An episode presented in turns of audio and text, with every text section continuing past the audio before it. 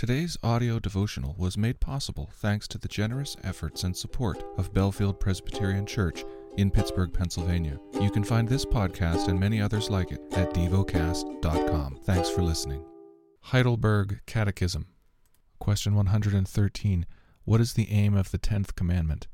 That not even the slightest desire or thought contrary to any one of God's commandments should ever arise in our hearts.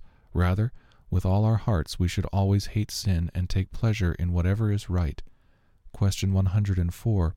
But can those converted to God obey these commandments perfectly? No. In this life even the holiest have only a small beginning of this obedience. Nevertheless, with all seriousness of purpose, they do begin to live according to all, not only some, of God's commandments. Question 115. Since no one in this life can obey the Ten Commandments perfectly, why does God want them preached so pointedly? First, so that the longer we live, the more we may come to know our sinfulness, and the more eagerly look to Christ and for forgiveness of sins and for righteousness. Second, so that we may never stop striving, and never stop praying to God for the grace of the Holy Spirit to be renewed more and more after God's image, until after this life we reach our goal, perfection. The lesson is from the book of Acts. Chapter 19 And it happened that while Apollos was at Corinth, Paul passed through the inland country and came to Ephesus. There he found some disciples, and he said to them, Did you receive the Holy Spirit when you believed? And they said, No, we have not even heard that there is a Holy Spirit. And he said, Into what then were you baptized? They said, Into John's baptism. And Paul said, John baptized with the baptism of repentance, telling the people to believe in the one who was to come after him, that is, Jesus. On hearing this, they were baptized in the name of the Lord Jesus. And when Paul had laid his hands on them, the Holy Spirit came on them, and they began speaking in tongues and prophesying. There were about twelve men in all. And he entered the synagogue, and for three months spoke boldly, reasoning and persuading them about the kingdom of God. But when some became stubborn and continued in unbelief, speaking evil of the way before the congregation, he withdrew from them and took the disciples with him, reasoning daily in the hall of Tyrannus. This continued for two years, so that all the residents of Asia heard the word of the Lord both Jews and Greeks. And God was doing extraordinary miracles by the hands of Paul, so that even handkerchiefs or aprons that had touched his skin were carried away to the sick, and their diseases left them, and the evil spirits came out of them. Then some of the itinerant Jewish exorcists undertook to invoke the name of the Lord Jesus over those who had evil spirits, saying, I adjure you by the Jesus whom Paul proclaims. Seven sons of a Jewish high priest named Sceva were doing this. But the evil spirit answered them, Jesus I know, and Paul I recognize, but who are you? And the man in whom was the evil spirit leaped on them, mastered all of them, and overpowered them, so that they fled out of that house naked and wounded. And this became known to all the residents of Ephesus, both Jews and Greeks. And fear fell upon them all, and the name of the Lord Jesus was extolled. Also, many of those who were now believers came confessing and divulging their practices. And a number of those who had practiced magic arts brought their books together and burned them in the sight of all. And they counted the value of them, and found it came to fifty thousand pieces of silver. So the word of the Lord continued to increase and prevail mightily.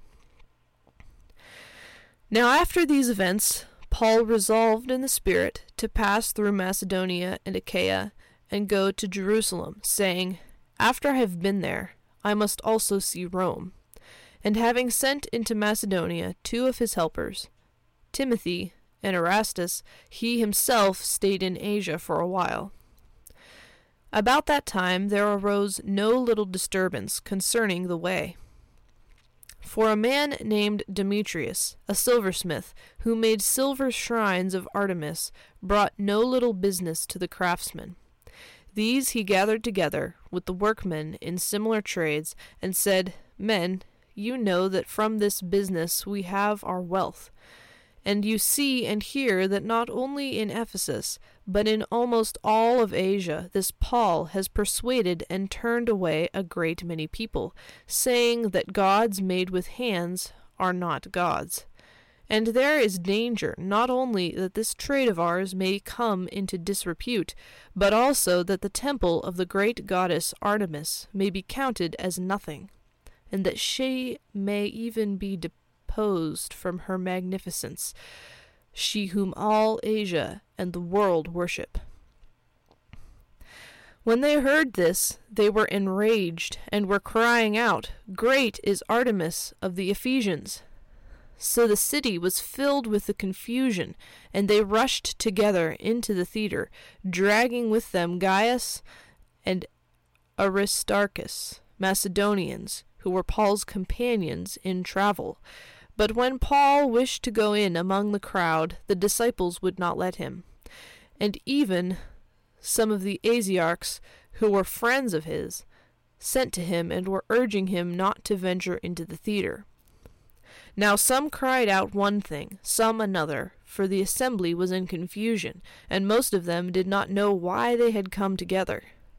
Some of the crowd prompted Alexander, whom the Jews had put forward, and Alexander, motioning with his hands, wanted to make a defense to the crowd. But when they recognized that he was a Jew, for about two hours they all cried out with one voice, Great is Artemis of the Ephesians!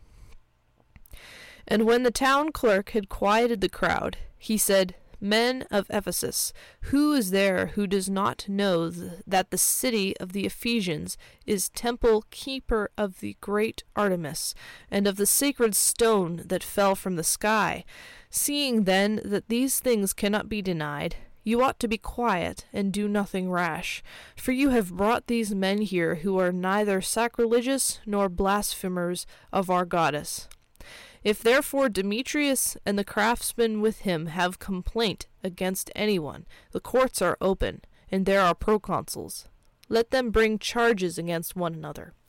But if you seek anything further, it shall be settled in the regular assembly. For we really are in danger of being charged with rioting today, since there is no cause that we can give to justify this commotion. And when he had said these things, he dismissed the assembly. Meditate and dwell on what you're paying attention to in God's Word. How has it connected with your heart or mind?